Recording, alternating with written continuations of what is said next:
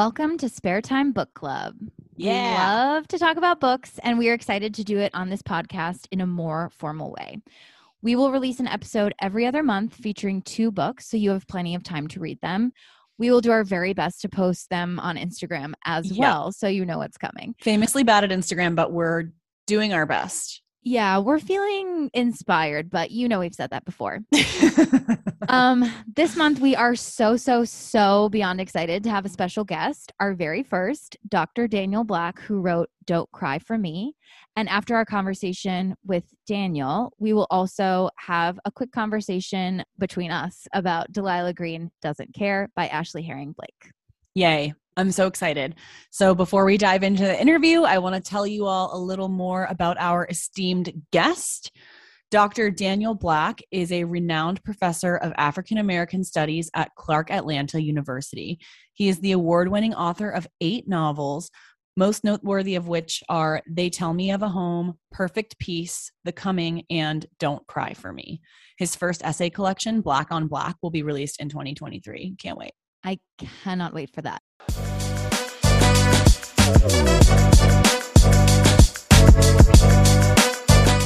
All right. We are super excited to welcome Dr. Daniel Black to our podcast as our inaugural Spare Time Book Club guest. this Um, is so big I i'm so excited We're so, so happy to have you. So glad to be here. I really am. Thank you, ladies. And we loved your book. This book has been so resonant for for the Wow. two Oh of my God. This book has settled in my bones, like in a way that I hope we'll be able to explain to you here today. Wow. Wow. I'm so I'm just so I'm humbled into silence. I really am. We're so grateful. Um, so, for those listening who haven't read Don't Cry for Me yet, can you tell us a quick overview in your words of the novel? Sure. Don't Cry for Me is the epistolary novel of an old dying black man who, on his deathbed, writes a series of letters to his estranged gay son, whom he hasn't seen in many, many years. And the point of these letters is to explain to his son why he treated him the way he did, why he treated his mother the way he did, um, to explain to him how the ideas and ideals of masculinity and manhood shifted so severely from one generation to another generation. Why he was so hard on him, hoping that he would give him the tools of survival. But instead, of course, he wounded him emotionally. But the book is the father's hope that this communication, this truth, right, this honesty, this vulnerability will be enough to heal the son and to, in fact, perhaps, perhaps help him to be able to forgive his father for where he fell short. Wow, a s- an absolutely stunning synopsis. I know. I was like, uh, if you listen to that and you don't want to read this book instantly, you need help. yeah, there's something wrong. So I think, and the first question that we have for you is actually really about the epistolary form that you chose for the book, Yes. because I think it's Yes. so striking that you chose to Yes. write, and it's one continuous letter um from the father to the son so really like the only the only character we get any insight to, into is the father and i think that this form makes the story so intimate um, and it makes it really vulnerable and you really see how the emotions and the feelings are being worked through Right. in right. this the father character jacob and we know you know from the extremely generous author's note that you included at the beginning of the book that this is really personal to you so the question that i have as a writer myself is what made you choose fiction for this and like why a novel and not you know a nonfiction insofar as a, an imagined letter can Absolutely, be nonfiction absolutely. Absolutely, because I think I think the world of fiction allows us to have some conversation that reality does not allow. Mhm. I think the imagination allows us to dream truths that have not yet come to pass, right? I think the imagination allows us to conceive of possibilities and hope for things and even share those hopes um, that that in the natural world would seem almost impossible, right? Because Mhm. the truth here is here's this old black man in the rural South. He has no real value to the community, to this nation. He has no real value as a human being, except in this moment where he gets to be center stage, right? Where his voice reigns central. And we discover here a fully formed human being and a man who evolves and changes, right? Um, and and what I was really hoping is that by presenting such a man, we might see as a nation the places where we have fallen short in building these kinds of human beings. It's very possible. Not only is it possible, it is it is really it's the requirement of this nation. Really, you owe it to people of this nation of all races and all colors and all genders and all sexuality. We, as a, we owe people the recognition of their humanity, you mm. know? And so, what I really wanted is in the imaginative world, I wanted to challenge what we call truth and what we call reality right? And to stretch our notions of reality to begin to include some things that yesterday might not have been possible, but tomorrow I hope it will be. I think that's exactly what happens here. And I think in stretching that reality or, you know, in centering this voice that has been so silenced, so relegated right. to. Right you know the identities and the limitations of those identities that are ascribed by our country and our society like in doing those things i think that you manage to make this a really universal story in a lot of ways that's how you know the book that a novel is really hitting it on the head when it's so specific and that just broadens the capacity um, for empathy in the reader yes i think so i think so and i think and and though this man is black and his son is black, the truth of the matter is this is everybody's story, mm. right? Because mm. everybody has a father. And most of us have fathers with whom we have at least a little tension. yes. we giggle. yes. And and the truth of the matter also is the problem here is not so much even fathers. The father the, the problem is our national notion of manhood. Mm. Our national notion of masculinity and the ways in which we want some of it, we want pieces of it, but there are other pieces we don't want. It's like how we want, you know, parts of patriarchy, mm-hmm. but only mm-hmm. Parts. Right. Yes. And so, and so the truth is, we've contributed unto the very thing we're critiquing. Mm.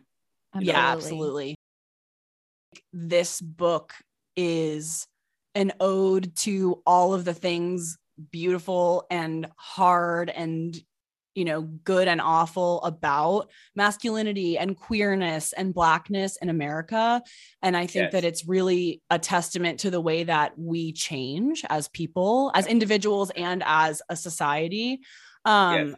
And I think the way that you write Jacob, who's so stereotypically, you know, heavy air quotes around stereotypically masculine, you afford right. him such gentleness and such sympathy. And we get this portrait really vulnerable human portrait of a person that I think is pretty rare. Like we don't see characters exposing themselves quite this way very often. So, what is your hope for the takeaway that a reader might have about masculinity, queerness, and blackness in America? Yes, I'm so glad you asked that question. One, that, that masculinity is much, much too narrowly defined. Mm-hmm. It is entirely too narrowly defined. And the irony, both in this book and I think it's going to happen in life, is for Jacob, it will take a queer son to heal him. Hmm. Mm-hmm. So the irony of all of this, as a father, you didn't want a queer son, and yet that queer son is the key to your fullness. Yes. Uh, it's what gives him the capacity for this it softness. Is. It mm-hmm. absolutely mm-hmm. is. It absolutely is. It absolutely is. And the same little boy he helped to, to destroy as a kid, that little child Elliot, right? Mm. He ends up birthing. Yeah. Mm-hmm. You know, and because I think what happens is God keeps, if you will, running Jacob into queerness at different mm. points in his life. Because queerness offers the possibility of expansion right? Queerness offers the possibility of a new way of thinking. No, you don't have to be queer, Jacob. But what, what queerness does, juxtaposed, if you will, next to heteronormativity, is it invites heteronormativity into seeing the possibility that something else can be grand also. Mm. Something else can be wonderful. It doesn't mean there's something wrong with heteronormativity. No, it just means that her heteronormativity does not get to be supreme only it's incredible that you said taught that you brought up queerness and expansion because Elisa and I were having I a literally was just conversation last night. We're both queer, and so we obviously have these deep, meaningful conversations about queerness every other week, as queer people love to do. Right. Um, and we were just talking about how it really, like being queer, really does expand your universe and your Oh, capacity absolutely. for empathy, and um, that it's just so dimensional and so beautiful. Absolutely. And when people stop dreaming of a straight life and a straight existence, and even the word straight, even that nomenclature is problematic, right? Because it suggests that which is not crooked, it suggests that which is correct, Ooh. right? And so I, I, I press us to abandon the word straight. And people often ask, well, what do you call people then? Um, and I said, I would call them non gay. Hmm. Oh my God. I'm going to take that. it, it- it depends on whose center you're, you're speaking from, Yep. Mhm. right? So to say straight suggests that heteronormativity is the center Yeah. of things, and and so I think that I think that yes, I think queerness offers the possibility not only of expansion, but it also offers the possibility of a kind of healing that this nation needs badly. Because see, for me, queerness is not the erasure of heteronormativity. Queerness is the suggestion that there are possibilities of existence that are just as legitimate as right heteronormativity queerness is the notion that when you uh, um, imagine god and you imagine angels they can be queer too Mm. right queerness is the notion that if you're black you can look like god. If you're white you can look like god. If you're gay you look like god. If you're hom- if, if you're heteronormative you, you look if you're trans you look like god. Queerness is the notion of let's see if we can in fact not just switch categories but in fact elevate all of them. Mm. hmm I loved what you said about Jacob's character really being challenged by the queerness that he was so afraid of to begin with. And I think that's so true. There is a passage that I would love for you to read um, that is just like tattooed on my heart. Oh, wow. Absolutely. I will. I will. Uh, this is a passage where Jacob's son Isaac has painted a portrait of Jacob's land, if you will, in in rural Arkansas. And this is a pa- passage where Jacob sees that portrait for the first time. It was the most remarkable thing I'd ever seen. Everything was precisely as we beheld it trees, the old house, the, uh, the, the field, the clear sea blue sky. Within minutes, a huge crowd assembled, marveling that someone your age has such extraordinary perception. I could have boasted that you were my boy, my brilliant artistic son, but I didn't. I didn't say anything because my voice wouldn't work. I, I covered my mouth and trembled. That same grandmother, touching me lightly, murmured, You have every right to be proud. She patted my back several times. Every right. Don't feel ashamed. But I was ashamed. Here I was, on the verge of emotional collapse, all because of a picture you had painted. You know, this passage is one of my favorites too, I must say.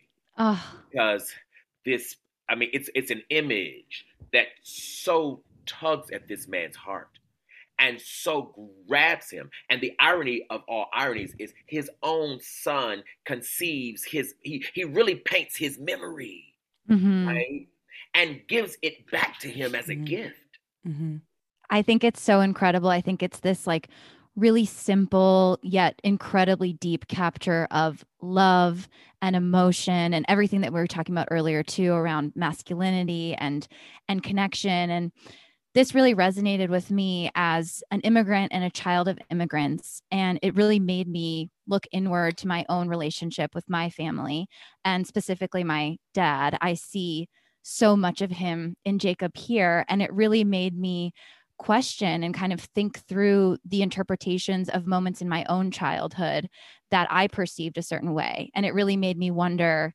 what was my dad feeling at the time. And I have to tell you, like, I'm 30 years old, and like, this book is honestly one of the first times that I really took a step back to think about that. So I think that is really just such a testament to your work and wow. like what you were able to pull out of me.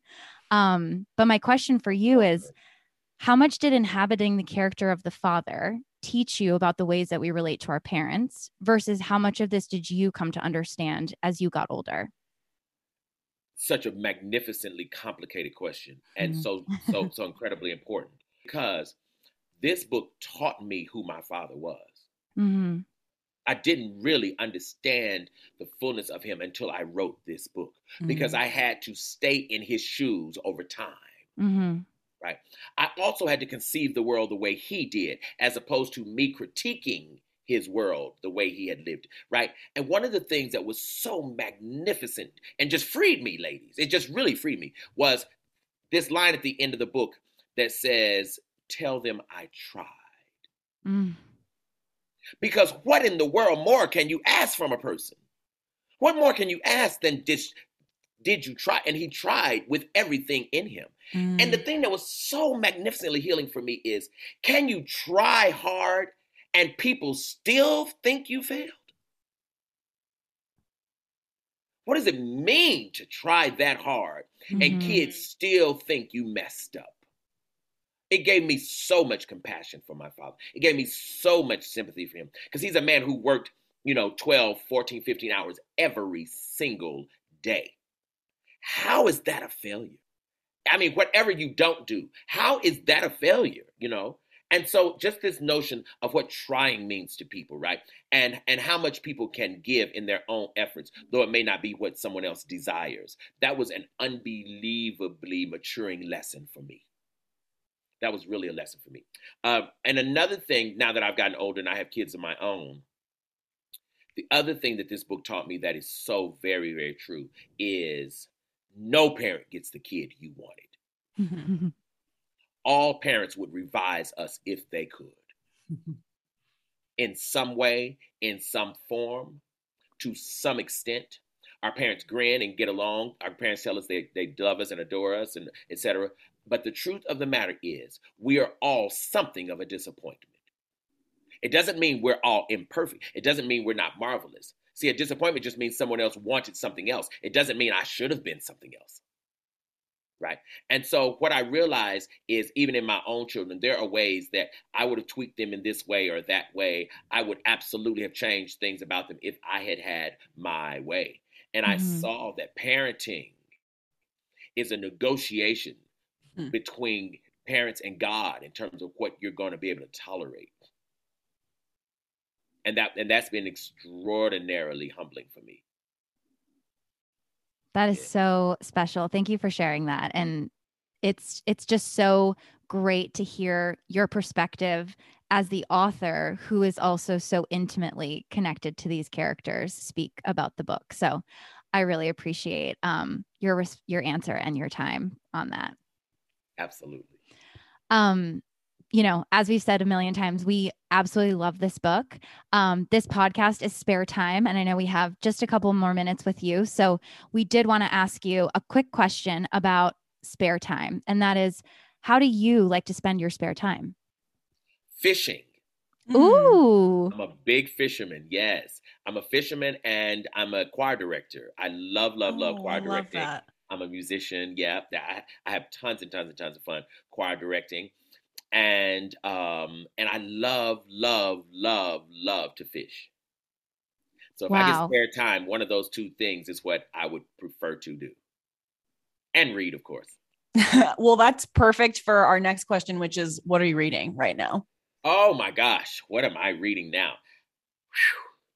You know, I, I'm one of those people who reads four or five books simultaneously always. Me too. It's complete chaos. Yes, it's yep. chaos. Exactly, exactly. but but I have to do it. I'm reading this book called Homecoming by Yaa Gyasi. Oh yeah, it's so wonderful, isn't it? It's awesome. Oh God, it's so awesome. It's absolutely positively awesome. I love love love love love that book. Uh, I'm reading that book, and um, I'm reading um, Adriana Trigiani's uh, The Good Left Undone. Mm. She's awesome. She's awesome. I'm always reading something by um, um, Marilynne Robinson. I love, love, love, love Marilynne Robinson. Just love Marilynne Robinson. I'm um, I'm rereading some Toni Morrison. Always a good choice. Yeah, I love her. She can be complicated though. Mm-hmm. Yeah, she can be really heavy, but um, I like her stuff very, very, very much.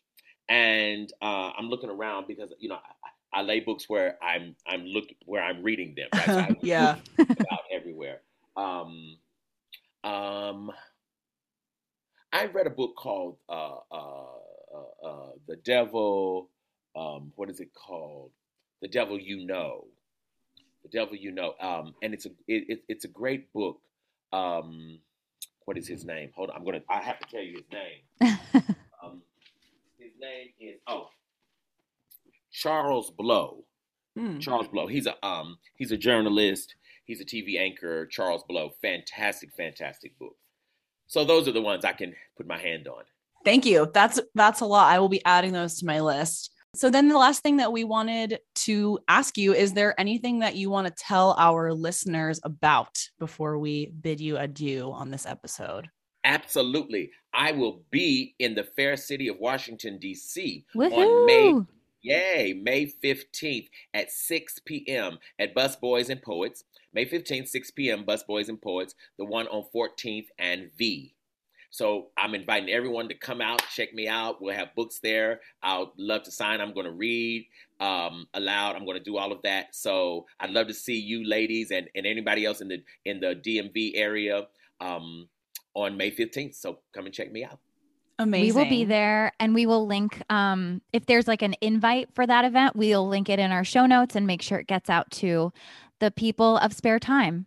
Fantastic, fantastic, fantastic. Thank you so much for your time today. This was so special. I couldn't imagine a better first book club for us. Oh, this is wonderful. And and to be the inaugural author, I, I just feel so honored and and and and and blessed. Thank you, ladies, so much.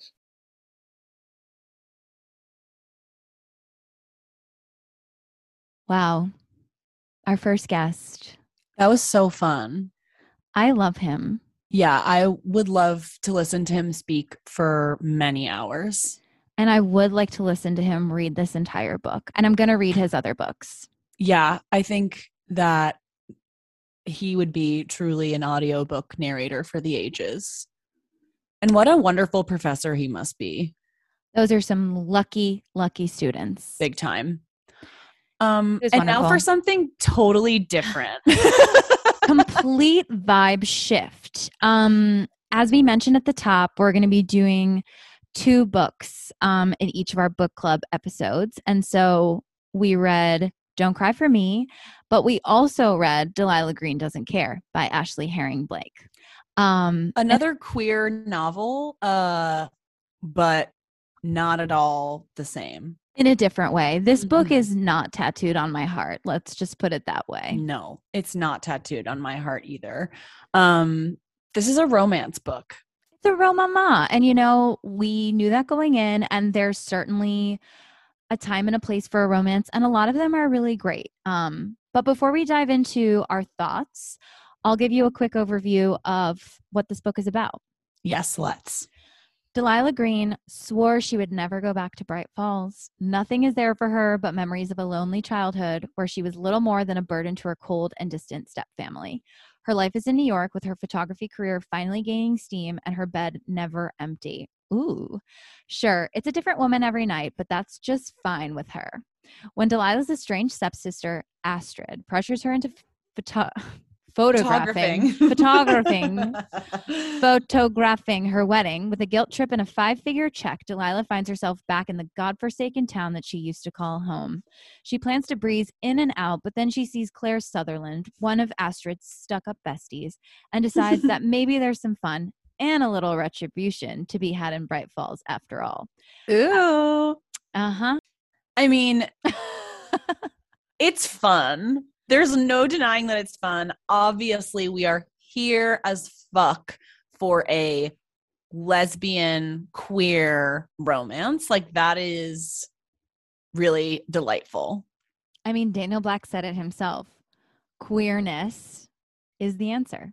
Queerness is the answer. I'm actually like and you know, you know this, Elisa. I think we've talked about this on the pod before. I'm just like not that interested in reading anything that doesn't have at least a little queerness in it at this point. I like that for you.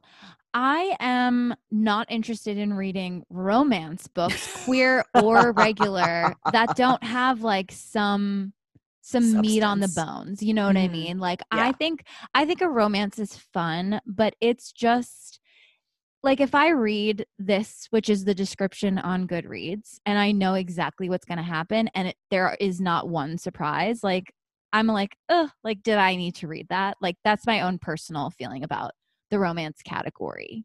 We have the similar differences here as we do in like the category of sweets.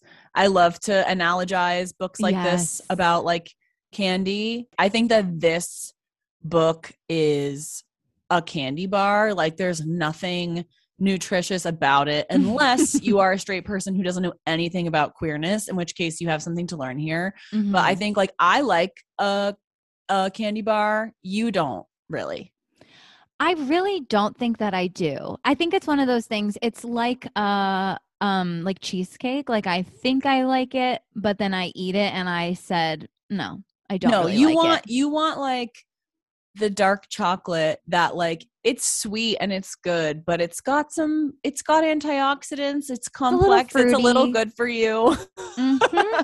so those are the kinds of romance books that i also want but i do love a book that you can just like sit down on the couch with for 45 minutes and just like breeze for, through and be like a little bit scandalized and be like ooh that was yeah. silly and fun.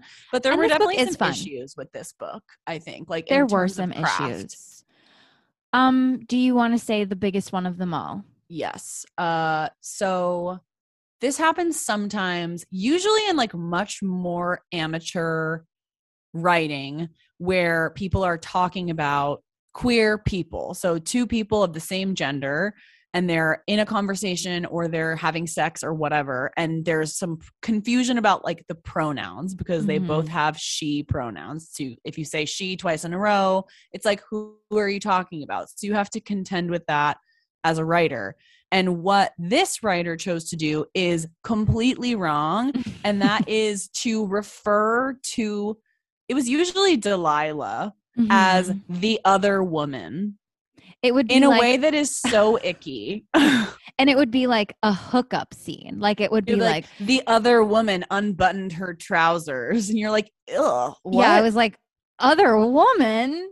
Right. It really, really, really grated on me and took me out of the book each and every time. And like, how many times do you think she said it? At least 99? Yeah, I was going to say like more than 20 which is crazy. Every time there was any kind of sex scene, which was there were several, or any kind of like sexy, flirty moment, she le- went straight to the other woman. And I was like, do you think this is like hot? Or like the only way to refer to these people? Right. They have names. Also, the other woman means something else. Like the also, other woman like, makes me feel like she's cheating. Yes. And she also, wasn't. like if she just said like her. Like I would still know who she was talking right. about. Like we're following. We're reading. Yeah, we're following. You don't have to hold our hands. Yeah, that was like truly truly bad. Um but what did you think of like the story overall? I thought the story was fun. Um one thing that I appreciate about this book is I feel like often there's the trope of the like wayward black sheep lesbian who's like a disaster like that kind of thing. And like i did capital d. Yes and i did appreciate that this character although she does have the like she's kind of punk she's like bad whatever like she also was extremely talented and having all of this career success that i thought was like really important for breaking the stereotype of the like hot mess bad influence lesbian yeah, I think that's a really good point. And I think that these characters were nicely conceptualized and mm-hmm. portrayed to us. I just didn't feel I felt like it was still a little bit surface. Like I I mm-hmm. wanted more. I think like the emotional connection could have gone a little bit deeper. As a reader who really connects with characters and kind of details about characters, like to me, a sign of a great book is when I'm like, wow, I really have empathy for this character, or I like really love this character and I'm going to be thinking about them. It didn't quite get there for me, but I definitely enjoyed both Delilah and Claire. Um, I thought the like, um, kind of like outer friend group cast of characters was like less compelling to me. Um, but I, I mean, like, I read this book quickly. Like, I thought it was fun. I I would recommend it for sure. Like if you want like a light read and I think as you said, like especially if you're like unclear on like queer relationships or like haven't read a lot about queer love and romance books, I would recommend it. Yeah, I agree. And we have a, you know, strong bisexual character, which is nice.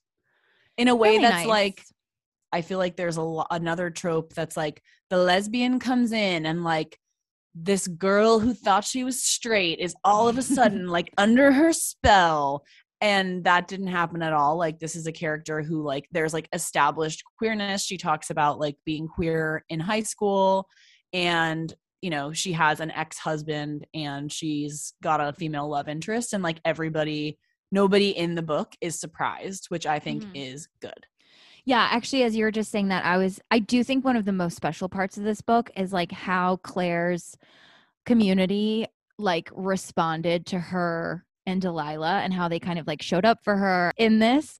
Um, that to me is really special because I do think like that's part of the queer experience that like is such a huge part of it. And I don't feel like that's often represented in silly light books. Yeah, I think a lot of silly books like it's a plot point that this person is experiencing queerness and it's like dramatic or it's hard or somebody doesn't approve or they have to come out, which like obviously all of those stories are really important, but there's also it's nice to have a love story that's just like, yeah, this is normal. Do you have any other comments on romance novels in general or queer romance novels? I mean, on I haven't read as much romance as you have, but I think actually that like I haven't read that much. I think your friend slash girlfriend Hannah is truly the my girlfriend champ. is a romance queen. She loves to read romance. One of the books that she has from the library right now is like a bodice ripper that's Oh. called The Perks of Dating a Wallflower and it has two like vaguely Victorian looking women on the front. I'm Oh like, what my God. that? and I just don't know that that's ever going to be my thing, but I like you know, we we all need a little escapism every now and then and I think that For you sure. know, it's okay to have a well-rounded. I think that the the like the genre like do or don't question for me is like I want to be a literary omnivore, like I want to read everything to to a certain extent, but I don't think that I'm ever going to gravitate towards romance. Although if I see in the news a lesbian or queer romance that's buzzy, which is how we found this book, I will probably read it. And I will probably For like it. yeah, I by no means want to sound like I'm not open to the genre. I think I I think there's like a time and a place for every book and I'm really happy that I read this one and it was fun. It's really hard to have a conversation with this book in like next to Don't Cry for Me. Like it's it's such it's a, different difficult it's a different game. They're not playing the same game at all. like one is literally it's not apples to apples one is literally like a cracker and the other is you know a bunch of grapes so Right. Um as far as queer romances go if our listeners are interested in kind of perusing the category do you have any recommendations for them Um, I I know this is not like uh everybody's read this already, but I love red, white, and royal blue. I love it. I think it's so good. Um, and yeah, I I've actually been recently thinking about rereading it just because it was so fun. And like, I was actually trying to think about like what was different about Red, White, and Royal Mhm. Blue as compared to this, and why am I like five stars? It's so fun. It's perfect. I do think that there's a little bit more like depth to Yeah. those characters, and there's Mhm. like this, like they kind of work through some trauma together. Yes, they do. And I like that, I guess. Me too. Um, I Whereas really here it was that. like just it, it was just pretty surface, which is not bad. And like especially where we are in the world today. Like some lightness is a blessing. Definitely. Um, another one that I want to put on your radar is Husband Material by Alexis Hall. I really loved this. Also, um, when Katie met Cassidy, I think you read this. I Mhm. think this is like by no means, you know, literature, but I really I enjoyed this book and I enjoyed it for like the jaunt that it is, and that is a lesbian rom com. Yes. There's one other thing that I have to say in our conversation about this book. I don't know who decided that the recipe for a good book title was first name, last name, verb, adverb, like vibes. Like Mhm. Eleanor Oliphant is completely fine. Delilah Green doesn't care. Uh, you know, I feel like there are so many. I can't think of any more right yeah, now. it gets old. I just don't sure. get it. Like, why did this become such a thing? I think it's just like on vogue right now. I think it's so stupid. I agree. I'm, I'm, like, this you. is lazy. Come up with a better title. Yeah. Like give us a give us something that actually means something. Right. I'm also like, Delilah Green doesn't care about what? Like, that's not true. She Yeah, she cares about a lot of things. She does care, and maybe that's the point. Uh, But- yeah, it's so dumb. Whatever. Um. So that is Delilah Green doesn't care. Um. Woo! One last thing. So, for our next book club episode, we are going to be discussing Easy Beauty, which is a memoir by Chloe Cooper Jones. And we will also be discussing Yerba Buena by Nina LaCour. And Yay. I have read Yerba Buena. I talked about it on our last episode. I thought it was incredible. And it is a lesbian love story. So, like, I think it'll actually be interesting to contrast that versus Delilah Green Doesn't Care. And, like, it's not a romance novel in the same way that Delilah Green is, but I think, like, it'll help me better explain, like, what it is that I am looking for and maybe where this fell short for me. Can't wait. I'm so excited to read it. No pressure. Um, amazing. Well, thank you for joining us for our first ever book club episode. Woohoo! Yes, we really enjoyed it. And as always, thanks for spending your spare time with us.